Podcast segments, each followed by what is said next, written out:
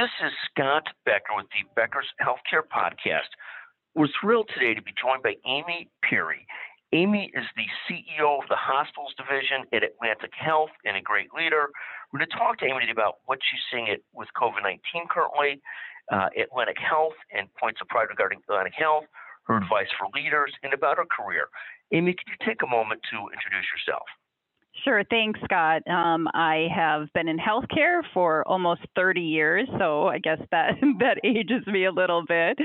Um, but I just love it. Um, I was saying to a few people earlier, we're so lucky to work in an industry that has such a big impact. You know, where when you get up and you get in your car and you go to work in the morning, you know that what you do at the end of the day has the potential to save lives, to change your community's health. I mean, that's just a wonderful um, place to be. And I guess I'm just lucky that healthcare found me and I found it and ended up in a great place. Um, I just feel very lucky. In, in, I mean, you've had a remarkable career. You've been with a few different health systems. You now lead up the hospital division of, of one of the great health systems in the country. Eh, but you started, you know, in, in Minnesota at some point in, in college. Talk a little bit about your career, your background, how you sort of evolved to where you are today. Yes, well, you can tell that I've gone full circle with cold weather because I did start in Minnesota where it was nice and freezing and uh, found my way almost immediately to Miami, where I spent most of my career. I spent 20 years at um, Mount Sinai in Miami Beach, and that's really where I fell in love with healthcare. I had an opportunity to really learn every facet of healthcare in Miami, and, and it was such a competitive environment. You know, Miami has for profit, um, nonprofit, every kind of venture capital um, way to approach healthcare. And so for me, it was just a fantastic training ground uh, to learn really how complex healthcare is. Um, and, and just, you know, interesting. When I when I finally kind of got to when I did everything I thought I could possibly do at Mount Sinai, I was fortunate enough to move to LifeBridge Health, um, and that was just a an amazing, eye-opening experience working in Baltimore, Maryland. Um, I don't know if you know a lot about uh, Maryland's healthcare system, but it's a global global payment program where do you are you familiar with it? You, you, you, very familiar. Maryland for a number of two thoughts I'll tell you that I know about Maryland is people find it very hard to economically thrive as health systems in Maryland. And, second, the LifeBridge system, which you were a part of, is really a magnificent system. It is really truly a magnificent system. And in, in Maryland, in the area that you're from, between Johns Hopkins and LifeBridge, a couple magnificent systems, but a hard place for people to make money in healthcare. Oh my goodness, it's it's amazing. And and, and when I got to Maryland, it was like probably three months before the state flipped the switch on the total risk program, where the state went totally 100% at full risk. So it was uh, absolutely uh, turning population health on overnight and that was just a fantastic experience and a lot of you know social determinants of health especially in the baltimore community where sinai is located and really trying to understand how you help communities lift themselves up and and you know improve improve health at that level when safety and jobs and public health issues are equally important to health care. So it was really where I cut my teeth on understanding uh, risk and how to really more effectively manage population health. And, and, take a moment and talk about Atlantic Health and a few points of pride in Atlantic Health. So Atlantic Health is is really I, I really can't. If you were to describe the greatest health system that you could think of, you would probably describe Atlantic Health. I I came to Atlantic about four years ago, um, and and and really because um, at that time Brian Gragnolati wanted to lean into value. He said, "Listen, New Jersey is 98% fee for service." I know that we can do better. And I, I and I just was excited about the opportunity to make healthcare more affordable and accessible, but in a model in New Jersey that could be replicated. You know, the interesting part about Maryland is you can't really replicate that that system, and not that you would want to replicate it completely, but there's a lot of good things about the payment system and and where you work on helping people achieve a better health outcome. So, coming to Atlantic Health, I found it to be so innovative, which is really the kind of theme that I would, uh, the special sauce of Atlantic Health, because we really moved ahead of the entire state.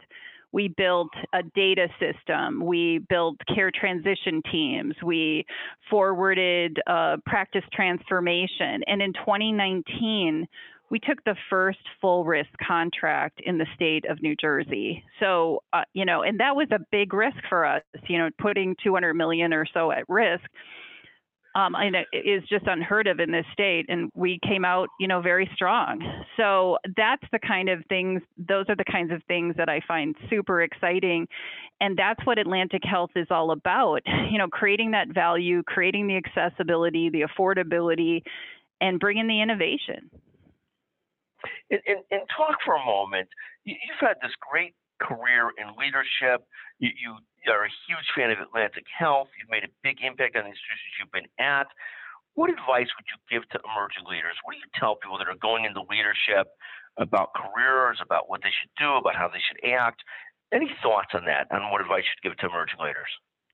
So I would tell you it's a lot less about me and it's a lot more about the people that I've surrounded myself with. and, you know, building that great team is the secret to succeed and and building those relationships you know eh, taking the time to develop the trust um, that i have with our team and you know i want them to be able to count on me and i want to be able to count on them and that's what happens when you're in the middle of a crisis. You really test the boundaries of your relationships. And so you want to have those relationships firmly in place before you face a pandemic or before you face a hurricane or before you face any problem you might have in healthcare. So I would tell people of all uh, phases of their career to really invest in those relationships, build that team, respect and trust the people around them, because that's really going to make the difference in how successfully they move forward. And, and talk for a moment about, and, the point is well taken. At the end of the day, anybody that knows that's had a great career or built anything would agree with you. that It's all about teams and relationships. You have to be competent. You have to be great at what you do. But it's much more about the competence of the whole team you put together. And if there's one key skill, it's putting together and growing and being compatible with great teams and building great teams. So, so couldn't sort of agree with you more. Talk a little bit about what you're seeing currently with COVID 19. How close are you to getting vaccines going? How nerve wracking is the current situation? Talk a little bit about what you're seeing. Well, I would say that what I've seen now is a little different than what we've seen in in April, and I really need to wind the clock back a little bit because we were on the front lines um, in March and in April, along with New York City. We were about a week behind New York, as we as we say, we're one train stop out of New York City. So everything that hit New York hit us about a week later, and I would say that that experience was so um, I would call it almost traumatic. I hate to use that word, but having COVID uh, volumes grow exponentially um, within a 30 to 45 day period where we saw 11,000 COVID patients. We had almost a thousand COVID inpatients before anyone knew anything about COVID. And I think that was the the the, the tricky part. Um, there were no um, really there were no therapeutics there was not a strong understanding of the mask wearing, the um, how it was transferred, you know, so there was so much unknown, so much uncertainty.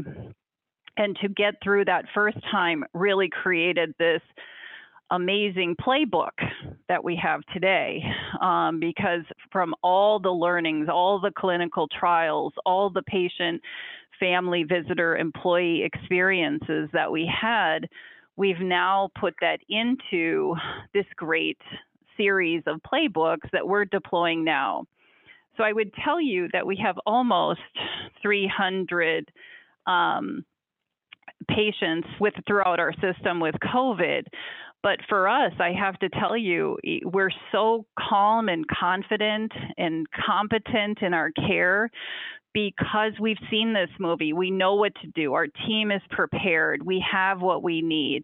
No one's, you know, scrambling. So we, and I think that the best part of that, Scott, is that not only are we taking care of the COVID patients in this surge, we are taking care of the non COVID patients. And that is something that we have fought for this entire time because we run an ambulance company and we see what happens when people delay care.